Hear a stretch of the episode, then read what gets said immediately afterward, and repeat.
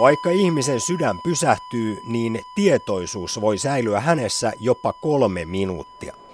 Tällaiseen tulokseen päätyivät Southamptonin yliopiston tutkijat laajimmassa kuolemanrajakokemuksia käsittelevässä tutkimuksessaan.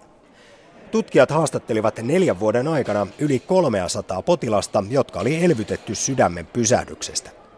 Lähes 40% kertoi kokeneensa jonkinlaista tietoisuutta ennen kuin heidän sydämensä oli saatu jälleen käynnistettyä.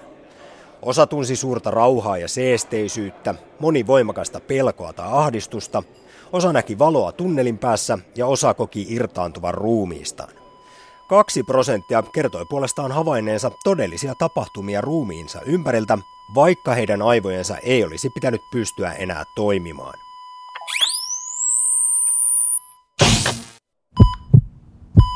Tästä kaikesta onkin sitten ehditty repiä jo monenlaisia otsikoita.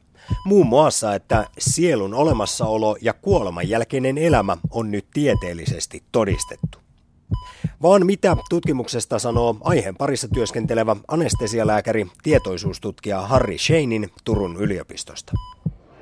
Niin tässähän on siis otsikkona, että tietoisuus säilyisi kuoleman jälkeen, kun on todettu, että sydänpysähdyksestä elvytetyillä potilailla niin on sitten jälkikäteen tämmöisiä kuolemaan liittyviä rajakokemuksia. Ja tietysti tämä otsikko on siitä sikäli virheellinen, että nämä henkilöthän ei olleet kuolleita. Et vanha kriteerihän oli sydänpysähdys, mutta nykyään se tarkoittaa, että aivokuolemaa. Ja nämä potilaat ei missään nimessä ollut aivokuolleita. He oli lähellä sitä, mutta ei vielä aivokuolleita. Ja todellisuudessahan niin ilmeisesti tässä on kyse siitä, että just ennen kuolemaa niin elimistö niin viimeisin voimin yrittää sitten vielä tehdä jotakin ja aivot aktivoitua. Ja siihen liittyy sitten tämmöisiä erilaisia kokemuksia ja hallusinaatioita, joita sitten raportoidaan tällä tavalla. Tutkimuksessa oli kuitenkin henkilöitä, joilta oli todettu sekä sydän että aivotoiminnan loppuneen, ja silti heillä oli muistoja jopa 3 minuutilta. Vaikka aivojen pitäisi hyytyä jo 0,5 minuutissa hapenpuutteen takia. Harry Scheinin suhtautuu tähän väitteeseen epäillen. Hänen mukaansa on hyvin vaikea arvioida luotettavasti ja tarkasti, missä vaiheessa sydämen pysähdystä ja elvytysprosessia potilaalla on oikeasti ollut tietoisuutta. Ajallisten yhteyksien selvittäminen on äärimmäisen vaikeaa. Se on totta, että jos on ihminen normaali lämpöinen ja puhutaan muutamasta minuutista, niin se on liian pitkä aika aivojen olla ilman verenkiertoa, happea ja sokeria. Eli se on tyyppisyvä vaurio ja aivokuolema ja potilaan kuolema. Mutta näissä tutkimuksissa on just se ongelma, että niin kuin aivan aukottomasti joka tapauksessa ei voida erikseen selvittää, että mikä se aika on ollut ja mihin nämä kokemukset on liittyneet. Sehän on voinut olla kuitenkin sitten joko siinä alkuvaiheessa tai sitten toipumisvaiheessa jo tämä hallusinaatio. Tämän tiedon perusteella, mitä mulla on, niin suhtaudun vähän skeptisesti. Kuoleman esikartanossa käyminen on kuitenkin ihmiselle yleensä vavisuttava ja elämää muuttava kokemus. Lisäksi se voi olla niin todellinen, että tapahtuneen selittäminen muulla kuin henkimaailmalla ja tuonpuoleisella voi tuntua täysin riittämättömältä. Tietoisuustutkija Harry Scheinin ei halua vähätellä lainkaan kuolemanrajakokemuksia, mutta toteaa, että ne voidaan selittää biologialla koko ajan paremmin.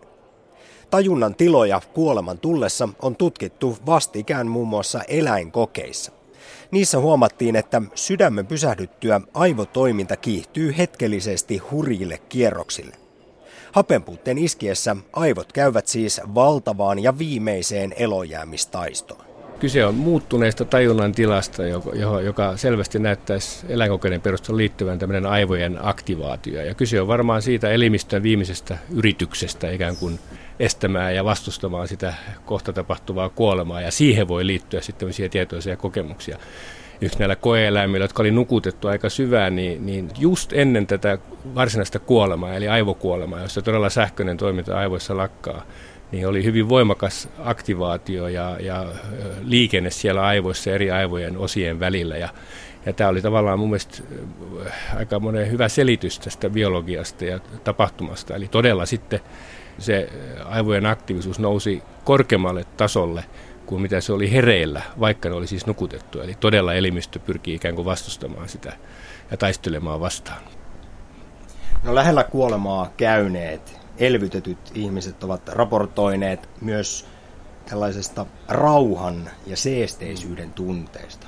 Mitenkä se selittyy? Onko ihan jotain dopamiineja, muita, jotka alkavat vaikuttaa? Joo, varmaan siihen liittyy ihan tietyt radastot ja välittäjäaineet, mutta ehkä se on enemmän hypoteesi puolella. Mä itsekin veikkaisin, että dopamiini on tärkeällä siellä. Jos ajatellaan just näitä hallusinogeenisia aineita, niin niitä on tutkittu ja tiedetään. Että esimerkiksi aivokuvantamistuloksia, jotka osoittaa, että dopamiinisysteemi on keskeisesti mukana. Että se on kyllä toimittajalta hyvä veikkaus. Eikö se ole toisaalta myös aika lohdullista? Jos nyt ei sitä tuon puoleista elämää ole, niin kuoleman hetkellä ainakin tulee jonkinlainen rauha, vaikka se on ihan vain välittäjäaineiden ansiota. Joo, kyllä. Siis totta, sanoit oikein, että se monet potilaat kertoo, että todella ne on seesteisiä ja epämiellyttäviä. Ja en tiedä, miten evoluutio voi sen selittää, että miksi ne on sellaisia, mutta se tietysti ei ole huono asia. Ei mulla ole mitään selitystä sille. Paljon puhutut ruumiista irtautumiset Harry Scheinin selittää puolestaan niin, että vastaavanlaisia tajunnan tiloja voidaan saada aikaiseksi myös kokeellisesti, niin lääkkeillä kuin stimuloimalla aivoja magneeteilla. Tämmöinen ruumista irtautuminen tai sen kokeminen, niin se ei ole ollenkaan tavatonta.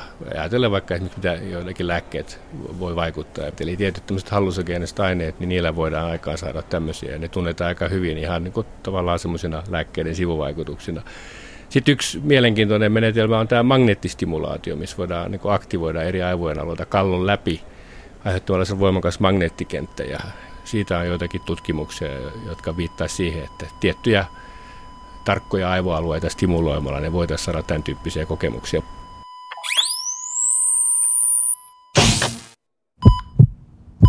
Suomen Akatemia käynnisti pari vuotta sitten suurhankkeen, jossa tutkitaan ihmismielen saloja, poikkitieteellisesti ja eri yliopistoissa.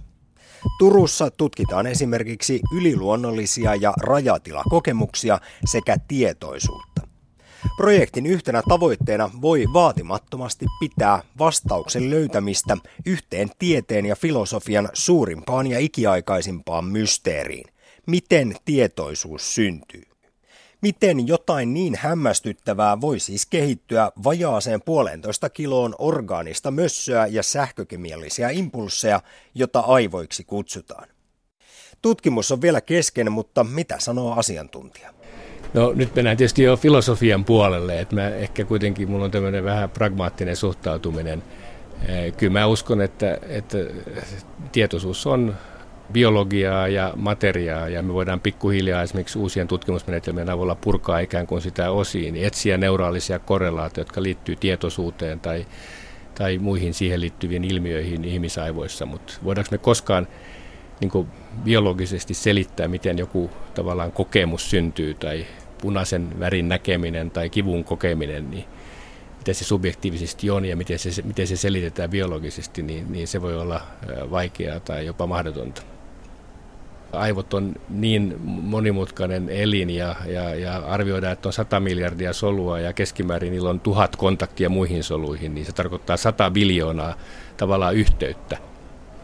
Harry Scheinin, olemmeko me kuitenkin vain orgaanisia, hyvin monimutkaisia koneita? No, nyt mennään sitten jo elämänkatsomusasioihin, mutta kyllä mä ehkä edustan sitä koulukuntaa, että fysiikan lainalaisuuksiin niin voidaan selittää elämä, mutta voidaanko se selittää kaikissa yksityiskohdissaan tulevaisuudessakaan, niin se on nyt vielä sitten auki. Tiedä tietysti kehittyy kovaa vauhtia. Se, mitä nyt pystytään tekemään, esimerkiksi aivokuvantamaan, niin ei kukaan uskonut 15-20 vuotta sitten, että se on mahdollista. Ja nyt mun on mahdoton ennustaa, mitä taas 20 vuoden päästä tapahtuu. Ehkä mä sen ennustan, että se, mitä silloin tiedetään, niin on enemmän, mitä mä nyt luulen.